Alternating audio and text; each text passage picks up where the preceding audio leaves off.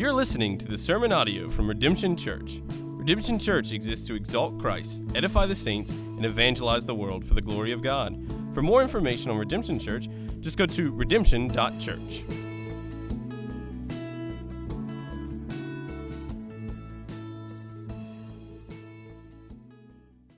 Matthew chapter 1. I'm going to be reading from verse 1 through 17. Let me encourage you to keep your Bibles open throughout the sermon this morning. We'll be jumping around a little bit in Matthew's gospel, but I'm going to read for us Matthew chapter 1, 1 through 17. The book of the genealogy of Jesus Christ, the son of David, the son of Abraham. Abraham was the father of Isaac, and Isaac the father of Jacob and Jacob the father of Judah and his brothers, and Judah the father of Perez, and Zerah by Tamar, and Perez the father of Hezron, and Hezron the father of Ram, and Ram the father of Amminadab, and Amminadab the father of Nahshon, and Nahshon the father of Salmon, and Salmon the father of Boaz by Rahab and Boaz, the father of Obed, by Ruth, and Obed, the father of Jesse, and Jesse, the father of David, the king. And David was the father of Solomon by the wife of Uriah. And Solomon, the father of Rehoboam, and Rehoboam, the father of Abijah, and Abijah, the father of Asaph, and Asaph, the father of Jehoshaphat, and Jehoshaphat, the father of Joram, and Joram, the father of Uzziah, and Uzziah, the father of Jotham, and Jotham, the father of Ahaz, and Ahaz, the father of Hezekiah, and Hezekiah, the father of Manasseh, and Manasseh, the father of Amos, and Amos, the father of Josiah, and Josiah, the father of Jeconiah, and his brothers, at the time of the deportation to Babylon.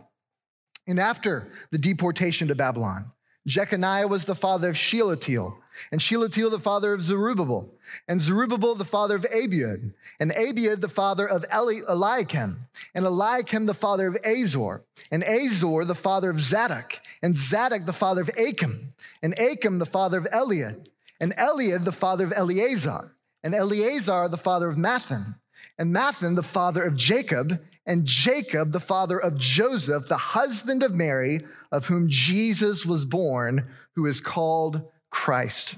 So, all the generations from Abraham to David were 14 generations. And from David to the deportation to Babylon, 14 generations. And from the deportation to Babylon to the Christ, 14 generations. This is the word of the Lord. Thanks be to God. Well, Merry Christmas. What a joy it is to worship the Lord on Christmas Day. It's always a wonderful occasion when Christmas Day follows on the Lord's Day.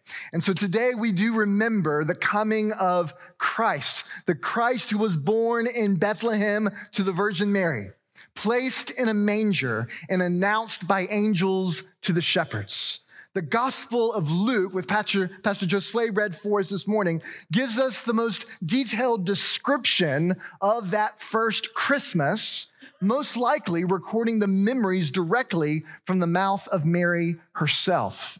Our familiarity with this Christmas story can create some challenges, though. Along with this sort of quaint retelling of the events that we remind ourselves of this year, it can unintentionally, because we're so familiar with it, it can obscure the identity of who that baby was that was born in that manger and placed in that manger. We have to remind ourselves that Jesus was no ordinary baby. Though he was truly human in every way, he was also truly God. The baby Jesus is God enfleshed. That's the miracle of Christmas, the wonder of Christmas. God Himself has come to us in Jesus. That baby Jesus is God incarnate. He's the Son of Mary, but He's the Son of God. The coming of Jesus marks the fulfillment of all of God's promises, His plans, heralded in the Old Testament from the law and the prophets. So, if you've been with us at Redemption Church these last few weeks, we have spent those last few weeks walking through the narrative of the Old Testament, considering all the promises that God has made, all the promises that find their yes, that find their fulfillment in Jesus' coming. So, we started in Genesis, if you remember, where you begin, book of beginnings, and we saw that how Jesus is the better Adam. He is the one who would come from the woman who would crush the head of the serpent, and that God's blessing for the world and for his human creatures would come through the children of Abraham. That would be the one, the son who would come and crush the head of the serpent. And then we moved into the Exodus, and we saw that God, through his prophet Moses, brought his enslaved people out of Egypt, and he made a covenant with them at Mount Sinai. But yet we saw that Deuteronomy, though, ends with the expectation of a better Moses to come. And then we move to the development of Israel's monarchy and the glorious promise that God made to King David in 2 Samuel 7 that his dynasty would endure forever. And yet we saw that the monarchy of Israel ultimately fails and leaves us longing and waiting for a better David, a better king to come. And then we studied the prophets, how the failure of the monarchy led to the people's exile and the prophetic expectation and promises that God began to bring to his people that a Messiah would come who would be a new Israel, who would become a better Israel. Today, on this Christmas morning, I want to take you through the Gospel of Matthew. And in Matthew's Gospel, we find all of those threads I just mentioned interlaced as Matthew intentionally composes his gospel to show us how Jesus fulfills all of those promises that God has made to his people. As we look carefully at the text, I pray that we will understand the significance and the wonder of just who this baby is that was born on Christmas morning. So, first, let's remind ourselves how Christ is the better Adam. He is the better Adam. Matthew intentionally opens up his gospel as a new Genesis. He calls back to the very first book of the Bible in his opening line, in a very similar way to the way the Apostle John does in the opening of his gospel. Look at Matthew chapter 1, verse 1. Look at what it says. The book of the genealogy of Jesus Christ, the son of David, the son of Abraham. It's a little obscure in our English translations, but the, what, the opening two words translate as the book of Genesis. That's what it means. It's the book of genealogy. It's the book of Genesis. By doing so, Matthew's showing us that there's a new creation happening here. There's a new beginning. The birth of Jesus marks the coming of the new Adam, a new humanity coming of the better Adam, Jesus Christ. So, Adam, we remind ourselves, corrupted God's perfect world through his sin. And we've all sinned with Adam. And it is the new Adam, Jesus, who will restore God's creation as he dies without sin. Adam rebelled against the word of God. Jesus fulfills and obeyed every one of God's words. And when the first Adam led to death for all men, it is the new man, Jesus, who leads to life for all men. So, though Jesus is Israel's savior, Matthew frames his gospel by pointing to the cosmic renewal that the better Adam will bring, that he has brought. Matthew begins his gospel by marking this new creation. The end of his gospel with the Great Commission marks the starting point of this new creation as he talks about the worldwide authority of Jesus. The new Adam says, All authority in heaven and earth has been given to me. And so the cosmic renewal begins through the reign of Christ as he sends out his disciples at the end of the gospel to make disciples of all nations. And so, by the authority of Christ and through the progeny of the better Adam, the church, the whole earth will be filled with the glory of God as Jesus sends his disciples, and as we go out in his name, as the new humanity and the new Adam, Jesus fills the earth and subdues it, fulfilling God's initial mandate to Adam. When we look at that baby Jesus, we have to remind ourselves that Jesus' coming marks God's undoing of the consequences of Adam's fall.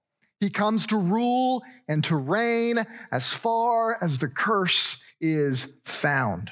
Jesus is the promised new Adam, the one born of woman who would crush the head of the serpent once and for all and fully restore God's creation under Jesus' authority. Church, Jesus is the better Adam.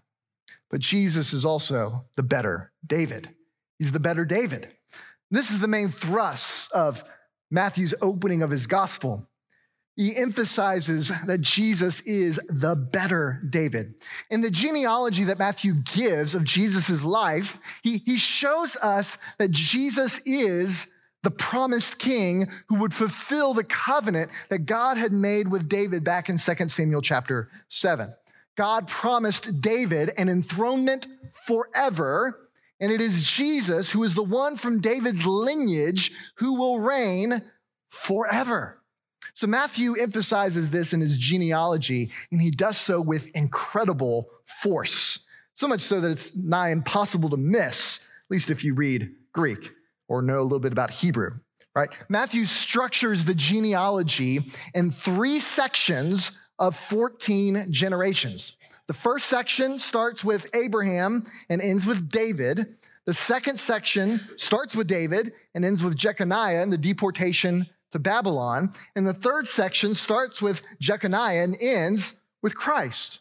So Matthew's genealogy is structured by passing members of David's, uh, four members of David's dynasty to emphasize the number 14. So, in other words, the genealogy doesn't include everybody in Jesus' line, but, but Matthew constructs it to show this number 14.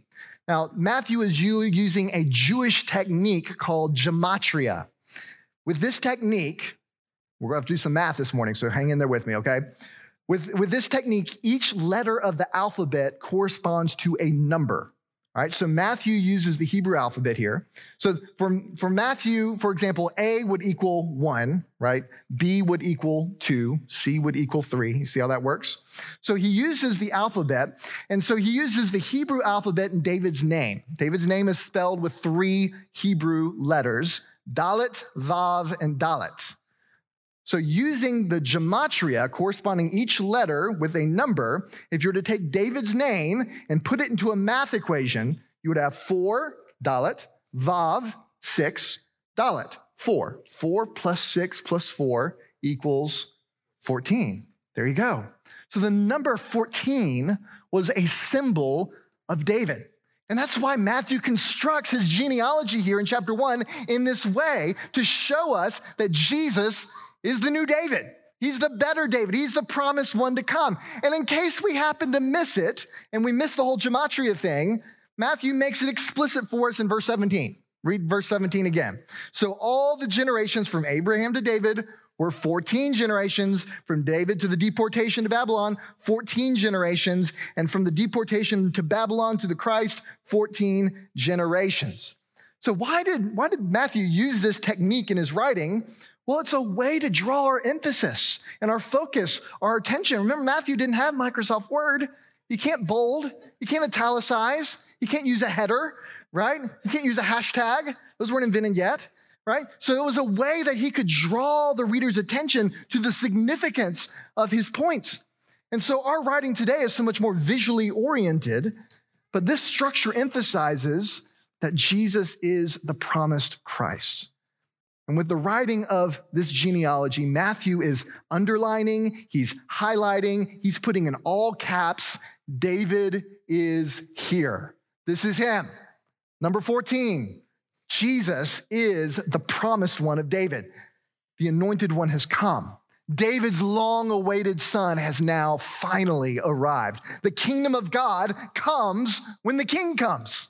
And the king comes on Christmas morning. And it is through Jesus that God mediates his authority to us. Jesus is the better David. He is the sinless David. Jesus is without sin, without adultery, without fault, without murder. Jesus exercises his rule in complete obedience to his Father, and everyone under Jesus' authority receives blessing under his rule. the birth of Jesus marks the coming of the new and better David. Third, Jesus is the better Israel. In those opening chapters of Matthew, Jesus is presented as just this Jesus is the true son of Abraham, the true son of Israel, who is faithful and obedient to the Lord. And so, as Matthew retells the history of Jesus' early years, Matthew does so intentionally to show the parallels between Israel's history and Jesus' biography. So go to Matthew chapter 2, verse 13. Jesus flies to Egypt for safety, just like Jacob and his sons flew to Egypt in the famine. In Matthew chapter 2, verse 16, just as Pharaoh murdered the baby boys of Israel in Egypt, so does Herod kill all the male babies in Bethlehem. See the parallels between Jesus' biography and Israel's history. Matthew chapter 3, verse 13. Jesus' baptism is presented as a new exodus, with Jesus passing through the waters to fulfill all righteousness, just like Israel crossed the Red Sea. In Matthew chapter 4, verse 1, Jesus is tempted 40 days in the wilderness, just as Israel wandered 40 years in the wilderness. In other words, Matthew is trying to show us in these opening chapters that Jesus is the true son of Abraham. He is the true Israel. All these parallels from Jesus' life to Israel's history make the connection that Jesus is the promised son of Abraham who would fulfill the Abrahamic covenant. God had promised Abraham that through his lineage, his people would be many they would dwell in the promised land and that the world would be blessed through him. But as we've seen these last few weeks over the Old Testament, we see glimmers of hope of fulfillment of this covenant, but Israel's waywardness, their rebelliousness, prevents this covenant from being complete. God preserves Israel's life, they grow in number, but they are not in the promised land. They're enslaved in Egypt. So God rescues them out of Egypt. He brings them into the promised land, but they're stiff necked. Even still, God brings them in. But even once they're in the promised land, they refuse to obey their king. They refuse to obey God.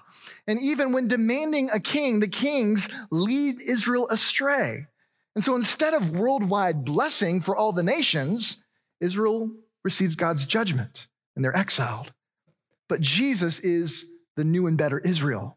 He fulfills the Abrahamic covenant. Jesus will create for himself one new people, a numerous people made up of Jew and Gentile called the church, who will be made up of every tribe, every language, every nation. And Jesus brings his people into the promised land, to the new heavens and to the new earth, where his church will dwell with him for all eternity. And Jesus brings global blessing as he is the savior of all people. And he will bring cosmic renewal in heaven and on earth. But then, fourthly, we see Christ as the better Moses, the better Moses. Matthew shows us that Jesus is a new Moses as well. Like Moses, Jesus is saved from Herod's slaughter. In Matthew chapter 5, verse 1, look at what it says. It's the start of the Sermon on the Mount. We see Jesus go up on the mountain, which is a direct quotation from the Greek Septuagint of the Old Testament from Exodus chapter 19, verse 3. As Jesus goes up to give his Sermon on the Mount, Matthew says, Here's the new Moses going up to the mountain. There, sitting on that mountainside, is the new Moses who's teaching from his Mount Sinai, giving his disciples the divinely authorized interpretation of the law, given none other than the lawgiver himself, telling us what the law means. Jesus is the final prophet. He is the one promised from Deuteronomy 18 who would be not just like Moses, but better than Moses. Jesus tells us that he did not come to abolish the law and the prophets, but to fulfill the law and the prophets. And by his miracles and the wisdom of this prophecy, Jesus proves himself to be the Son of God as he exceeds Moses in his miracles and in his wisdom. In Matthew chapter 17, we see Matthew, uh, Jesus go up to the mountain like Moses, and is transfigured and is radiant in glory.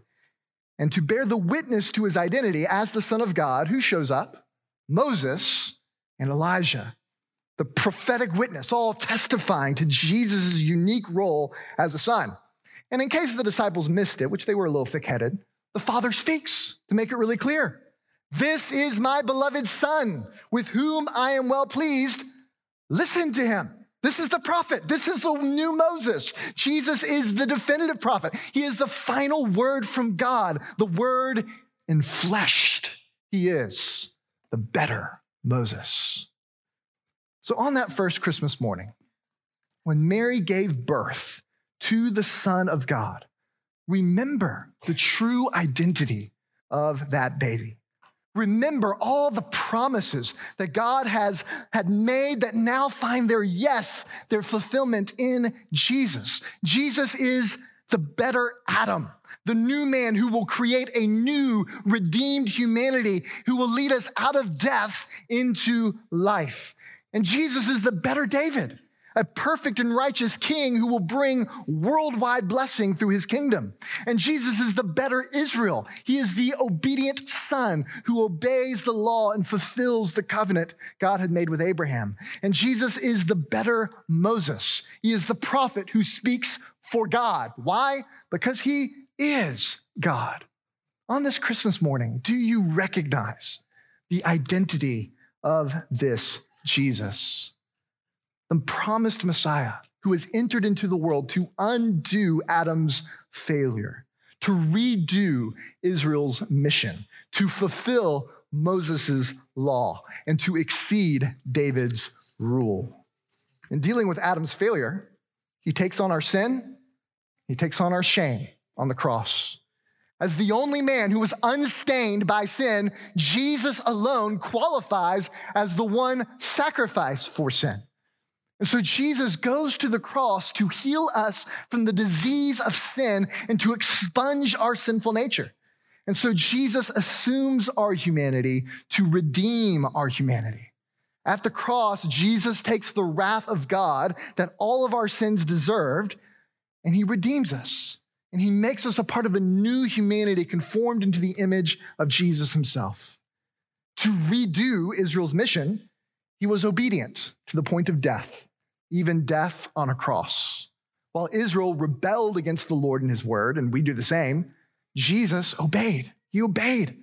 And for the joy set before him, he endured the cross, despising the shame. Jesus gave to his Father absolute obedience and achieved by his own merit an unblemished righteousness and holiness. To fulfill Moses' law, he died in accordance with the scriptures. Jesus dies for our sins because that's what the scriptures demand for sin. For our sake, he made him who knew no sin to be sin, so that in him we might become the righteousness of God. The wages of sin is death, and Jesus took our deserved death on his own shoulders, though we did not deserve it. He did it in our place as our substitute so that we can have eternal life. Jesus satisfies the demands of God's law and justice, therefore justifying any sinner who turns from their sins and put their faith in Jesus Christ. And to exceed David's rule, he rose from the grave. Jesus did not stay dead, but he rose again as the triumphant king.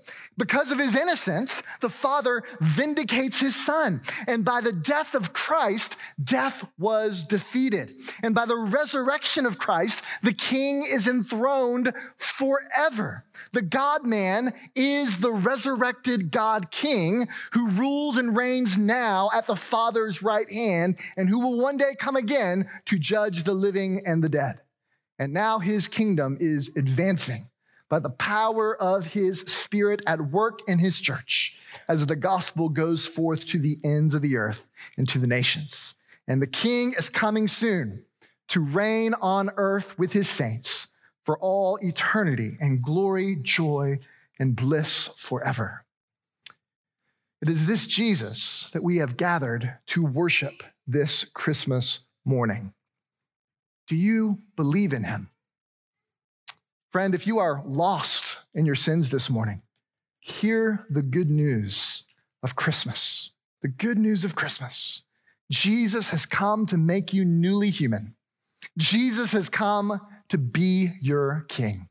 Jesus has come to be your obedience. Jesus has come to be your righteousness. So humble yourself before him. Humble yourself this morning before this Jesus that I've presented before you. Turn from your sin and put your faith in Jesus for the forgiveness of your sins.